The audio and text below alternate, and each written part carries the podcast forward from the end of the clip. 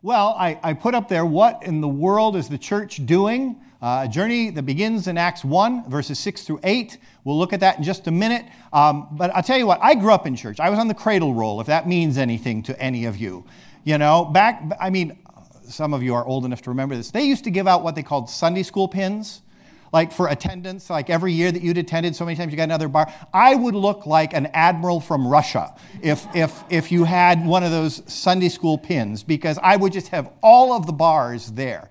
Um, of course, I was my parents' first church was a Southern Baptist church in Virginia back in the day when you know we'd go and then the deacons would go out and smoke during the Sunday school church break and then come back in. Uh, different different time, different different place. But when you grow up in church, um, man, there are things that you see that sometimes just encourage the daylights out of you, and there are sometimes you see things like, what in the world are they doing? Um, I remember there used to be a, a, page in the newspaper, and they don't even have those anymore, um, the church page, where all these churches would put out all these things that they wanted to attract you.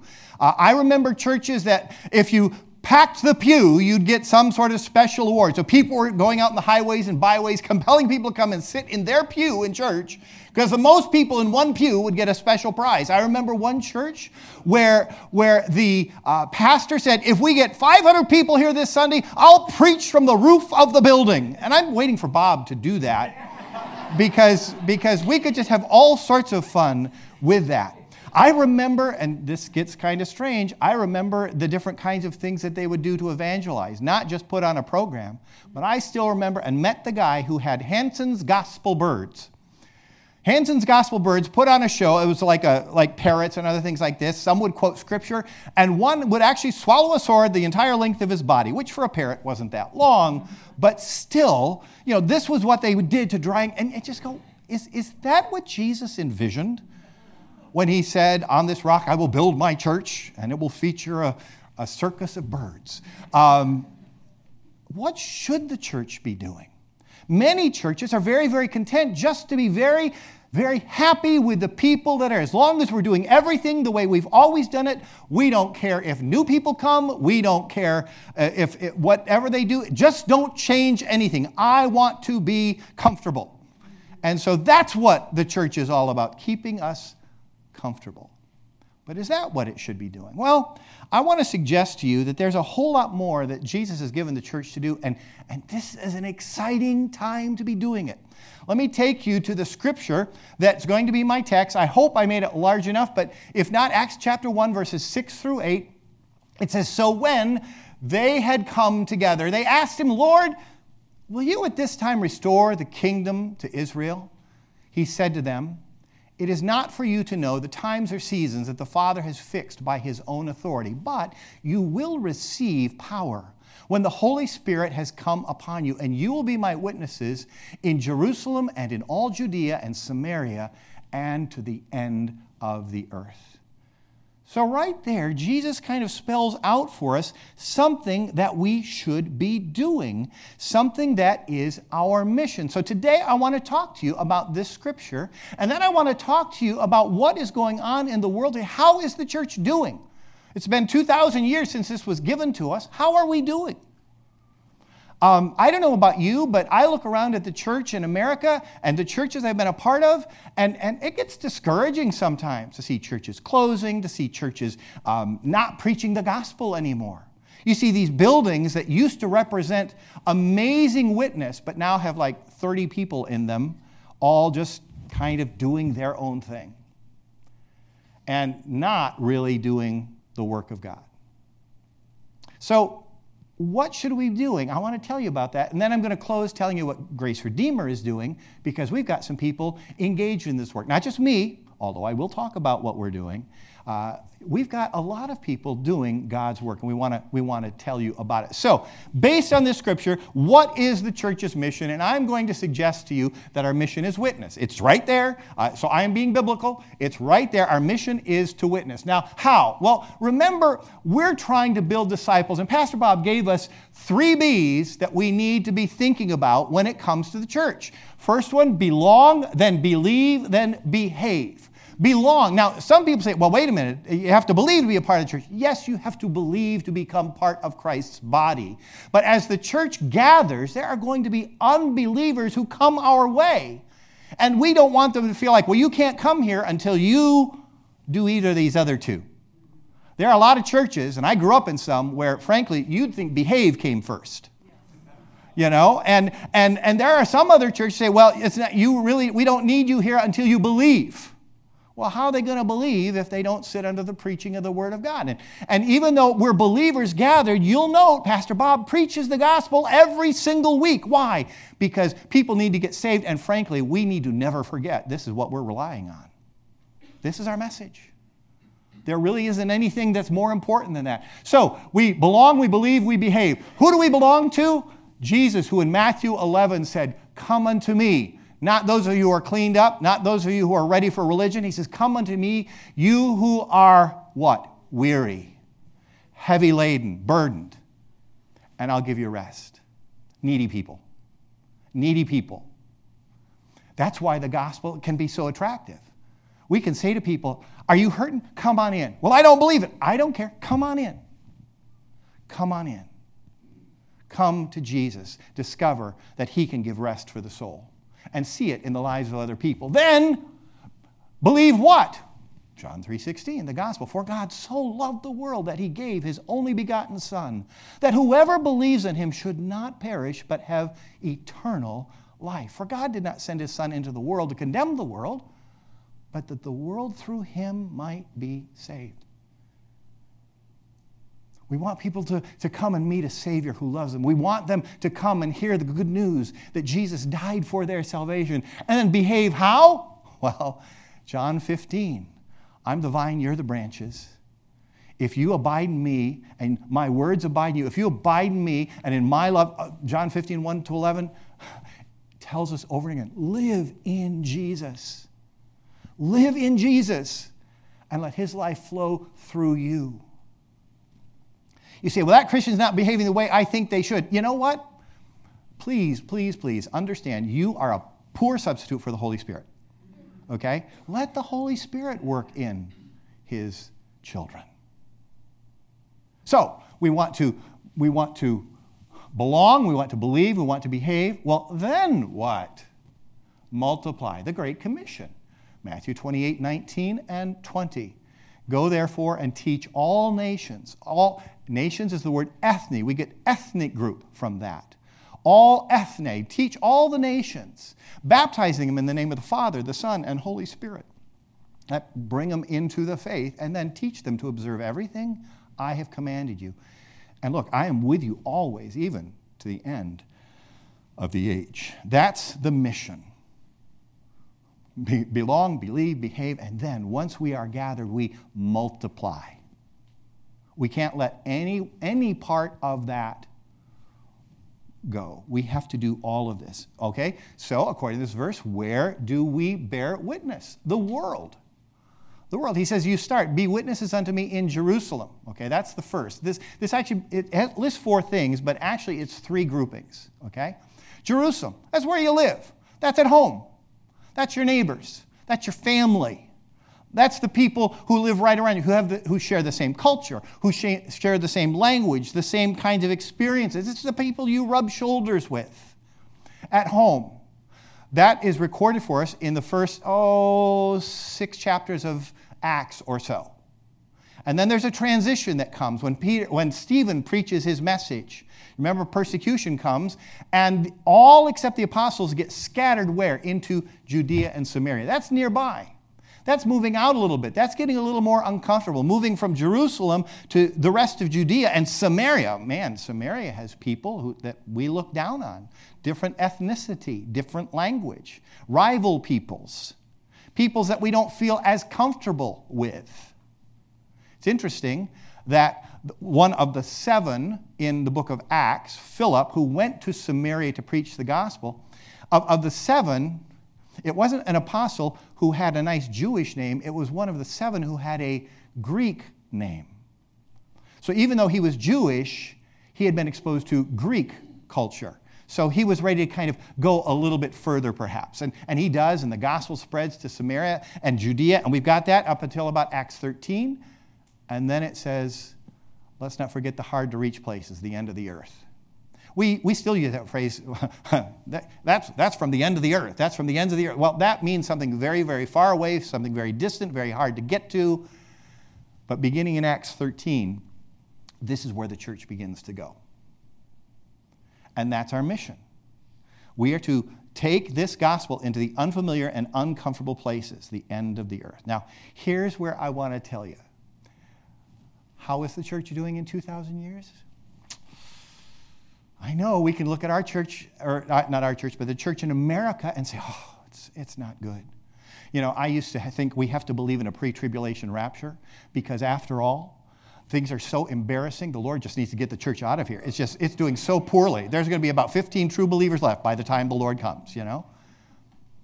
But you remember Jesus said something in a very pagan town, Caesarea Philippi. You're going to probably visit it if you go with Pastor Bob to the Holy Land. Caesarea Philippi, Peter confesses his faith, and Jesus says, It's on this that I will build my church, and the gates of Hades will not prevail against it. He probably said that in the middle of Caesarea Philippi, where there was a huge temple to Pan, and there was this open mouthed cave that had a, a, pit down there. And many people looked at the god Pan as, among other things, the guardian of the gate to the underworld. So, what he's saying is, my church is going to grow to the point where even the gates of hell itself, the gates of the grave itself, will not prevail against it. Gates don't move, do they? Well, they open and close, but gates don't march. Gates can be attacked. Jesus envisioned a church that would be on the march, that would be on the move and be growing. So, how are we doing? Let me tell you. I think that there is so much here I want you to see. Oh, I, sorry, I'm hitting the backward button, am I? I? I'm out of practice here. This is, this is what you need to see. Practicing Christians as a percentage of total world population. Okay? I'm going to give you some numbers. I hope statistics don't overwhelm you. And I know the old, the old thing statistics don't lie, but statisticians do. Um, you know, I, am going to try and give you what's, what's true. In 1900, okay, approximately two and a half to two and three quarter percent of the world's population were practicing Christians. That means not just nominal, we're not talking nominal, we're talking about people who profess faith in Jesus Christ and allegiance to the Great Commission. Does that mean all of them were, man, they were Billy Graham? No, no, but like most churches, this, this would be the people that we would say, these are our people. Okay? By 1960, it was 4%. By 1980, it was 6%. By 2010, where this graph ends, 12%. That's not nominal. That's not just say every Catholic, every Orthodox. Do you realize that that's between one and seven and one of eight of every group of people? And look at how they're distributed. You see that, and, and, and this, this is going to be tough to read, so just bear with me. You see that top section of the pie, that's the big piece that probably Larry would want? You know, the big one? Um, okay, that's the Christian world, okay? That's like North America, that's Europe, that's all the places where Christianity is the dominant religion. The darkest color there in the center, those are the people in that section who would say, We believe Jesus is the only way to be saved. We are following him. We are sharing the Great Commission. The next band out, the lighter band that's out, is what we call nominal Christians. That's why that's the Christian world, because look, between nominal and real Christians, it's the vast majority of people. And then that band on the outside, those are non Christians living in that part of the world. Okay? Next section down is the opposite section it's the Muslim world, where Islam is dominant. Okay? Look at how small that super dark section is near the center. That's true Christians living in the Muslim world. Nominal Christians, where I work in Iraq, there are Chaldean Catholic churches, there are Antiochian Orthodox churches, there are traditional churches. We, we call them Christian, but our, our believers there say you're either Christian or you're Christian Christian. Okay? See, Christian Christian means you may have been born in that church, but you've trusted Jesus Christ, okay? So, but but nominal, just just in name only, Christian, and then of course the white there, 1.26 billion people, 3,300 identifiable ethnic groups that are unbelievers. Okay? So, and then if you go around, you can see the bottom is ethnic tribal religions. Hindu area, that would be India. Uh, Buddhist, and then non religious. That's the former Soviet Union, the places where atheism took hold for a long, long time, and, and people say, I have no religion. So you see, there's, a, there's quite a strange distribution there. But, but look at this graph. How big is the task of reaching the world? In AD 100, it's estimated there was one Bible believing Christian for every 360 people alive. Okay? By the year 1000, that had only dropped to 270. By 1900, one believer for every 21 unbelievers alive. 2010, one believer for every seven. One believer for every seven. Would you say that we're doing pretty well worldwide? Kind of looks like it to me. We're not talking nominal. We're talking about people who will, who will say, I'm a follower of Jesus Christ. I believe him, in him as my Savior. Let me show you why, though, it looks so bad to us. All right, every country that is in that whatever color, I'm, I'm somewhat colorblind, blue, thank you.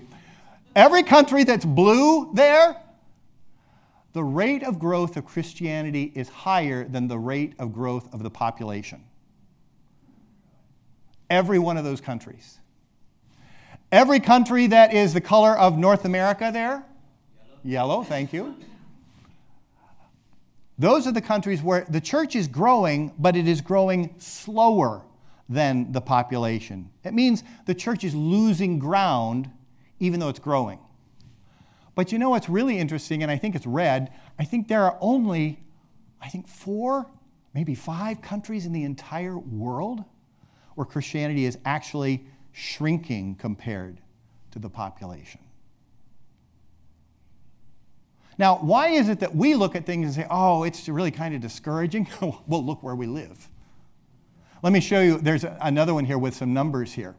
Um, each circle, it starts with 1970, then 2010, then 2020, and you, and you see the, the growth of the circles. From, two, from 1970 to 2020, over the last 50 years, the North American church has grown, but only by 2%.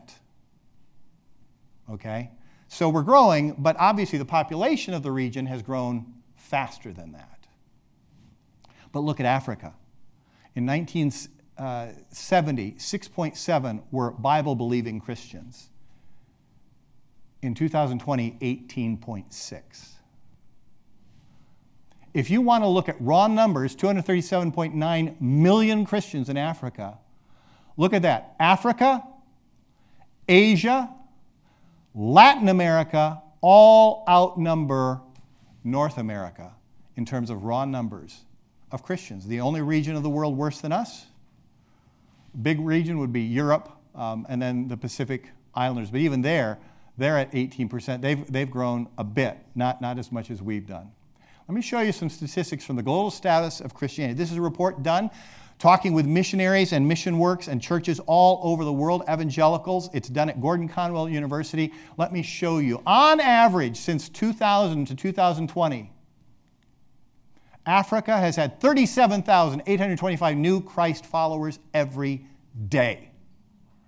Every day. Latin America, 16,988. Asia, 13,443. North America, 1,999. We missed that one. Could have rounded it off. Oceania, that's Australia, New Zealand, Pacific Islands, 473. Europe's had eight per day. Do you see the difference? And do you understand why it is that many of us living in our culture think, oh, the church isn't doing all that hot? we're just not there. We're not where it's growing. Can I, can I say, I think Europe has had its chance, and I'm fearful that North America is losing its chance, its opportunity. God can still do a miracle, God can still revive His church. And He's left us here for that very reason. But this is why we look at things and say, oh, this is why missionaries often will come home and say, You can't believe what God is doing in the world. It is incredible. Let me keep going because I want to show you what, what remains. Now, see, with those kinds of numbers, everybody's going to be a Christian in five years. Not so fast. Because there is a great imbalance. We divide the world on the left, the reached world. That is where the gospel has taken root. That is where gospel is being proclaimed. That is where lots of Christians are. And the unreached world. People groups. Those are distinct ethnic, cultural, language groups. 24,000 of them in the world, approximately. 16,000 have a gospel witness, 8,000 do not. But realize the non Christians who are left in the world, 60% of them live in that section where there is no gospel witness. Or there is no, there is no gospel witness among their people. Practicing Christians in the unreached world, 1%. Whereas 99% of us live in the, well, doesn't that make sense? We live in the reached world, okay? That makes sense. But look at this all foreign missionaries, all foreign missionaries, 90% are where the gospel already is. Only 10% are in those people groups, nations, where it isn't. That's the imbalance. How do we reach the remaining 40% if nine out of every 10 Christian workers is working in the Philippines. There are unsafe people in the Philippines, but you know the Philippines is a missionary sending nation. Nations of Africa. There are regions in Africa that, that still need gospel work. I'm not saying that's not true, but did you, do you understand that in southern Africa, the majority of the people of Zambia are evangelical believers? That in many of these countries, evangelicals are strongly present Zambia declared itself a Christian nation 15 years ago, much to the chagrin of other religions. Kenya, one of the large, is, is, a, is a Christian. Uganda, Nigeria. Now, the church is growing super fast in those regions, and the biggest problem we have there is not, not that the gospel's not taking root, but we just don't have pastors. Did you know if you added up every single pastor in the entire world, every single pastor in the entire world, of every church, only 5% have any theological training whatsoever. 95 have never been to any sort of Bible training at all. How they, how they become the Christian? Who's been saved the longest? Well, I got saved two weeks ago. You're up. But you understand how that puts the church at risk of heresies, of false teaching, of, of other problems when there hasn't been good training. So, this is the task that remains. Now, what's our part? What's our part? I'm trying to watch the clock because I told Bob I would, I, would, I would be good about this because, man, wind me up about this and I could talk for hours. You want to try me? Yeah, all right, all right. Grace, is, Grace Redeemer's part in this mission. Okay? You say, what can we do? We're a small church. There are lots of bigger churches. There are a lot more significant churches. Well, you know what? Let's just kind of run through it real quickly. We're supposed to bear witness in Jerusalem. This is our Jerusalem. How are we going to do that? How are we going to do that? Well, I just sat at my computer trying to think, okay, what are some things we're doing? There's stuff that we call pre evangelism. We're not necessarily preaching the gospel in the middle of it, but we're reaching out to people. We're trying to establish relationship. Um, I, this is just a couple. Like uh, the, when we help with the food pantry, what is the food pantry doing? The food pantry is showing love in Jesus' name. I mean, someone is not standing there with the grocery saying, God loves you and has a wonderful plan for your life, you know, and, and starts taking you through the four spiritual laws or some other thing like this. No. But there is power in kindness in Jesus' name. I'll tell you what, when you're dealing with refugee populations that have been persecuted by their own religion, and then people who aren't even in their religion, aren't even part of their culture, show love to them in Jesus' name, don't you think that opens a door? When you, as a neighbor, welcome someone who's clearly not part of your culture and you show them, I just love Jesus and he loves you, and, and so I love you too. Can I help you? You don't think that's going to do something?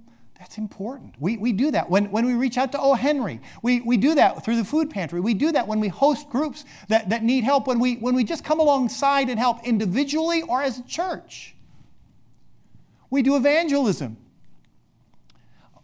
That takes place at place, ministries we're engaged in here locally, like the Thrive Women's Center. Women in crisis come there and, and they receive help. And, and this is not an exhaustive list. I've only been here two years. There's a whole lot more going on than I know. Okay? So if you see, well, what about? It's like, tell me next time I'll add it to my slides and, and, and we'll get it taken care of. Bill Krause has a ministry, and most of you know about it, where he's giving out apologetics material all the time. You can get on his mailing list and you can receive information that will tell you how can I give people better answers when they ask questions doubting the reality of Christianity.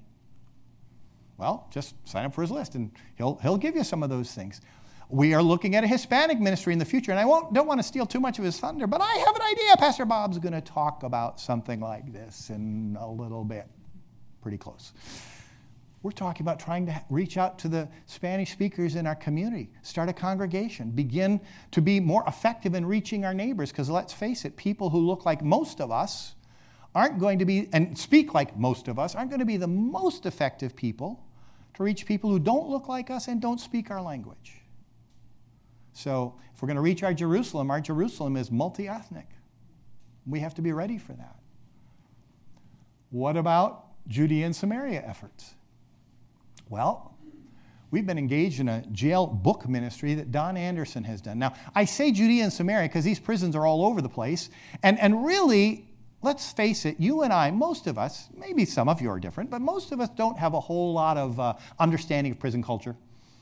You know, we're not necessarily the people who really get what it's like to be an inmate, okay? But someone like Don Anderson, Anderson, who's been a chaplain there, has been writing these books. They're gospel books. We have been, we have been paying for them and sending them to chaplains and prisons all over the country. Um, Rick Rude, a hospital chaplain. He's doing it in Seattle. He did it here before, but uh, you know Rick, and, and frankly, he's catching people at a time when life can be scary. And come alongside people. I have a good friend who was on my staff, served as a missionary in Mongolia for years, serves as a church pastor. You know what he's doing right now? He's a hospice chaplain. He's spending time with people who are dying to bring them the good news of Jesus. I mean, we can do those kinds of things. Um, the Gibsons have relocated. They're actually in Garland now, and, and that's not the only place that they minister, but they are reaching out through their mission to teams that are in the DFW area, to ethnic churches in the DFW area, to others within the state of Texas.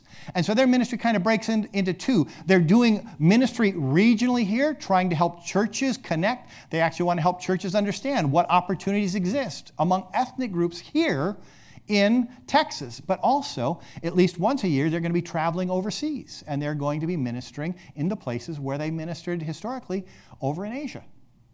So we are part of Judea and Samaria efforts with them. Pat Bull ministers in a university, but it's a university where she ministers to international students.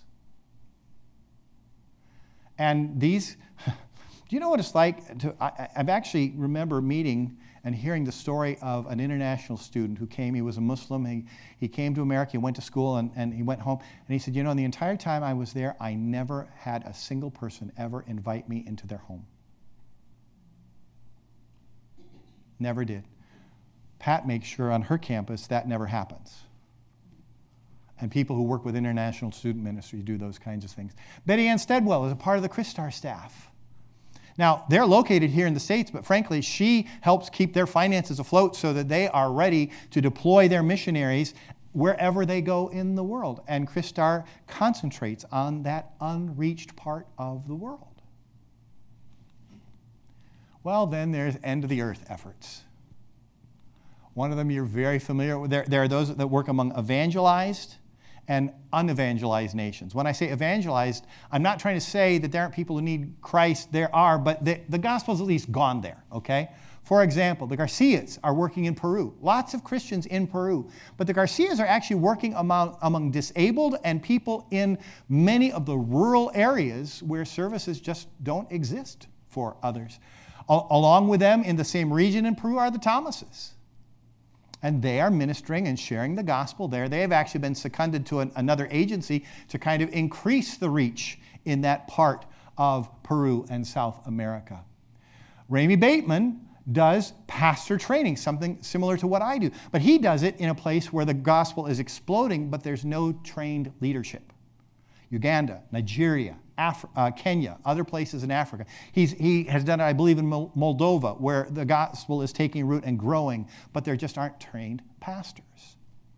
And then You've got those end of the earth efforts that are in the places that are still considered unevangelized. By the way, what is an unreached people? Most commonly accepted definition is less than 2% of the people of that ethnic group have heard the gospel, uh, have, have believed the gospel, and actually have been able to form a church that could start another church. It's kind of a technical definition. But frankly, unless you got at least 2% of a population that believe and have got a church and, and could, it's, that area is considered unreached. Okay? So, Nabi and Ruba Abbasi, they're, boy, they're rock stars in Jordan, not just in Jordan, in the Middle East. Ruba, especially with her Arab women today, that ministry actually reaches where we serve in Iraq. It reaches where we work in Egypt. We, we partner with them in a number of ways.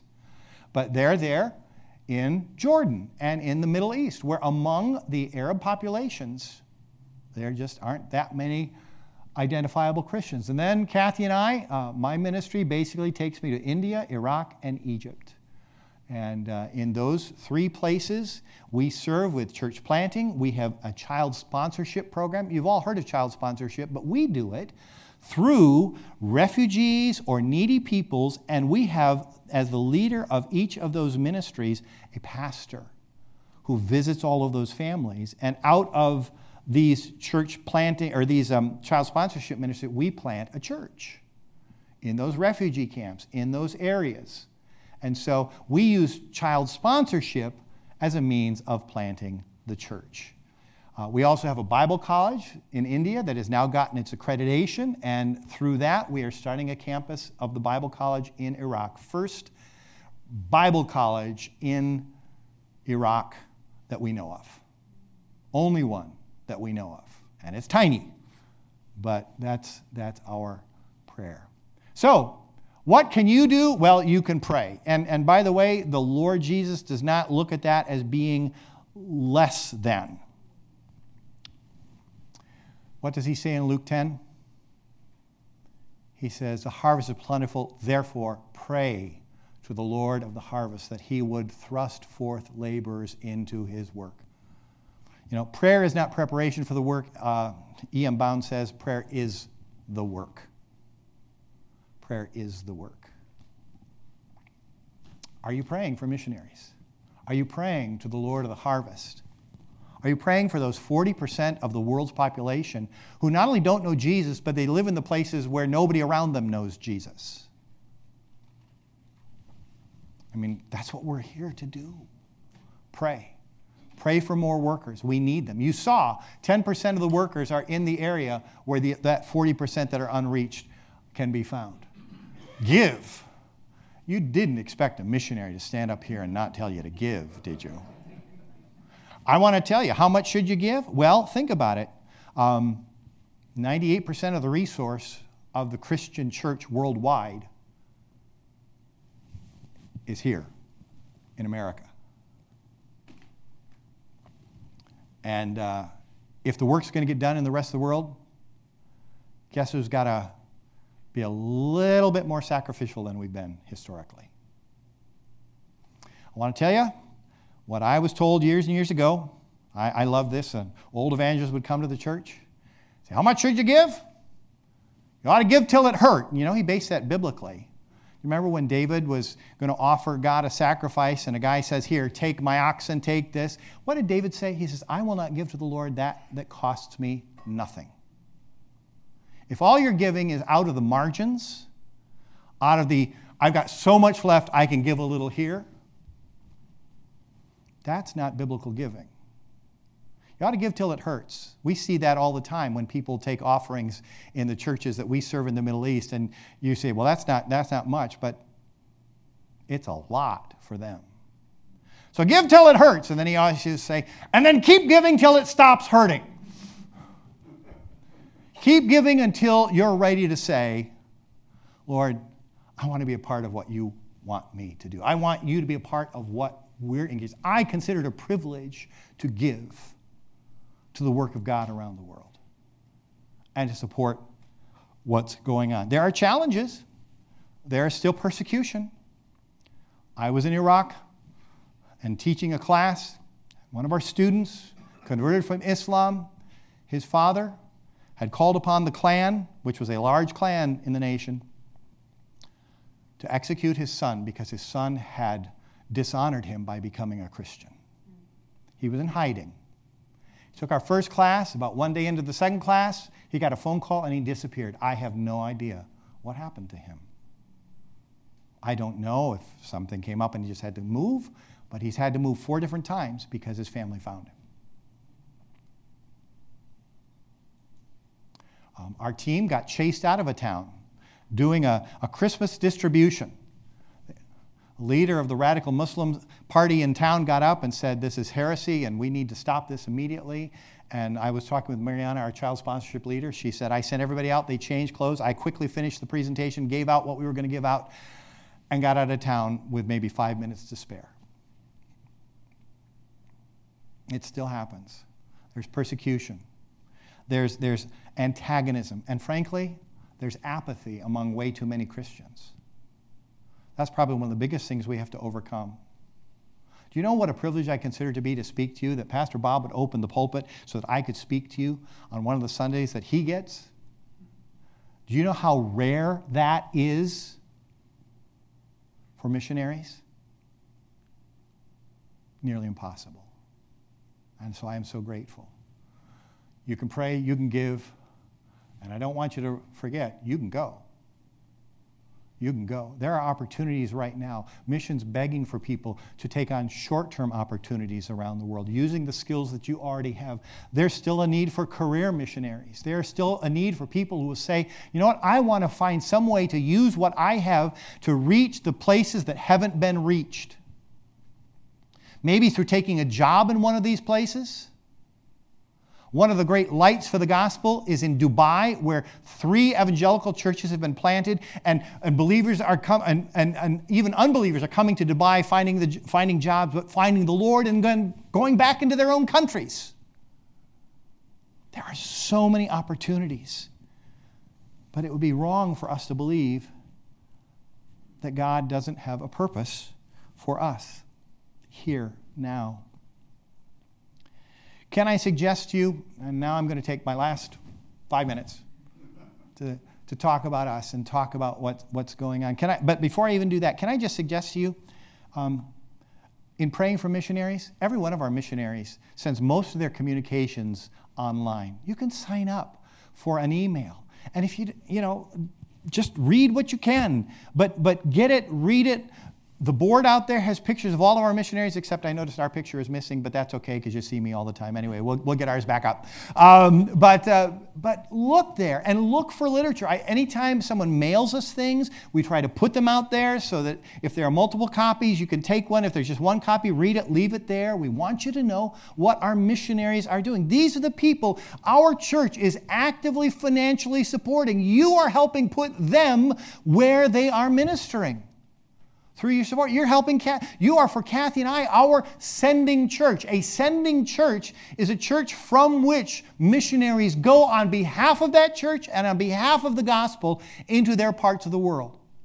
We, you are our sending church. You are a supporting church to others, but we, we, you own us in a sense, and we own you. We are a sending, we have a sending relationship, just like Paul and the church at Antioch.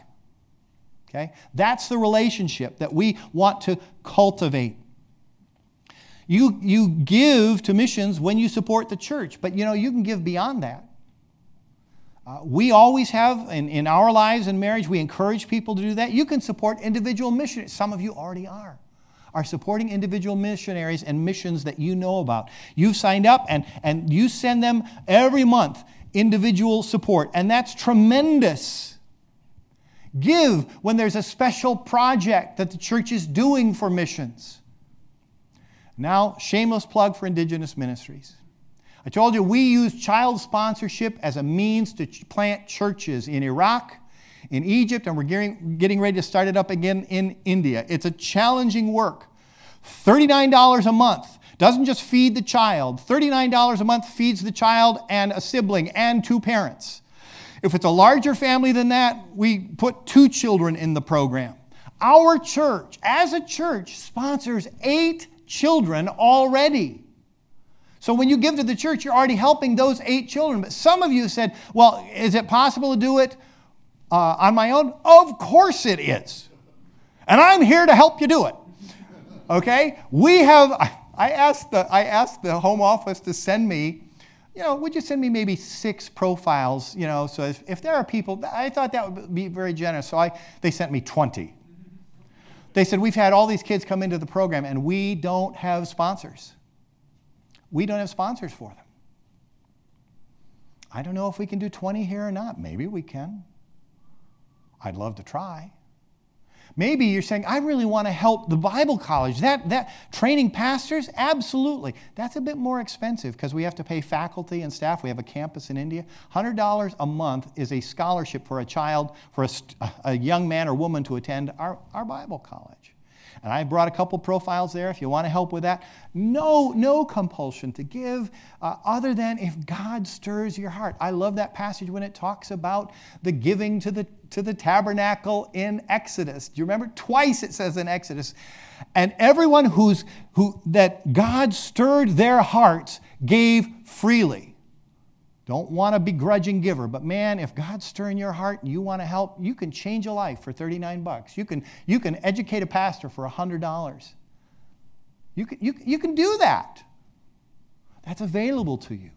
Out on our table, we have those profiles. We have the eight letters. Bob brought them for us. The eight letters we got from our kids just recently for Easter, you know, who are saying, hey, thank you thank you. And, and eight of you wrote to them. And so if you want to find your kid and find the letter, it's there. And if that's not enough to get to, to our table, right next to it, I brought baklava back from Iraq. Five pounds of the stuff, okay? So, you know, that is, that is, you know, I will use, I will be shameless in trying to get you over there to take a look at what's going on. Get a pen, Take a pen, it has Indigenous Ministries name on it, but, but pray for us. And can I just ask you to pray for our mission? Most of you know I was in Iraq, got back a week ago Friday, and during that time, our mission's founder and leader, my dear, dear friend John Cook, had a heart attack and went to be with Jesus in the middle of the trip. And one of the most shocking things I think I've ever had to go through I found him. And then when the hospital, when the ambulance came and the hospital pronounced him, then I'm having to deal with what do we do? But you know, the bigger question for me isn't so much what do we do with the remains. That was a tough question, and I got lots of stories about that. The biggest question was I looked at all of these people who look at him as a spiritual father. He'd brought them the gospel, he gave them a purpose. And now the Lord's taken him. And it was not just Iraq, it was hearing from our workers in Egypt, hearing from our workers in India, feeling it myself. I am going to continue. Uh, John's wife, Dee, was a co founder of this thing. She's already helping take the steps for us to be able to continue to do what we're doing. I'm going to seek to continue to do what I'm doing. But it, it can take the wind out of your sails to lose the person who was kind of your visionary leader, who, who never saw a need he didn't think we should be meeting, you know, and whose heart didn't break for all those people who still didn't have the gospel. Would you pray for us as we seek to deal with all of that? Pray as we look for next steps and just what God is going to do. Can I tell you what in the world is the church doing? The church is fulfilling her great commission. She is taking the gospel everywhere. And I hope today you'll leave with a little bit more spring in your step, not feeling, oh, it's such a hard task. Well, it is a hard task. But God is getting the work done. It's like Paul said, and I've quoted this before, when he talked about Ephesus there is a wide door of effective service open, and there are many adversaries. Pray for the harvest, pray against the adversaries pray that the gospel will go everywhere. Because what does the Bible say? Jesus said in Matthew 24 or 25, he says, This gospel of the kingdom must be preached to all the earth as a testimony to all nations, and then the end will come. Right in Acts 1 6, when they asked, Is now when you're going to establish the kingdom? Jesus said, Not for you to know. But I'll tell you this my gospel has to get to everybody. Let's get that done and watch for the Lord to come. Father, help us as we hear these words, as we think about this task. Help us to be faithful. Help us to do all that you call us to do. Lord, we may say, I can't go, but Lord, we can give, and we certainly can pray. And Lord, there may be some, and I know uh, a lot of folks here feel like I'm, I'm done with my career. But there may be some who need to think about opportunities. And frankly, there are some people young enough here to be thinking, could I, could I invest my life in something so impossibly big that only you could make it happen? God, I pray you'd, you'd send forth laborers into your harvest and help those laborers be able to stay there because we at home hold the ropes. We at home keep them supplied, and we keep them prayed for. We pray this in Jesus' name. Amen.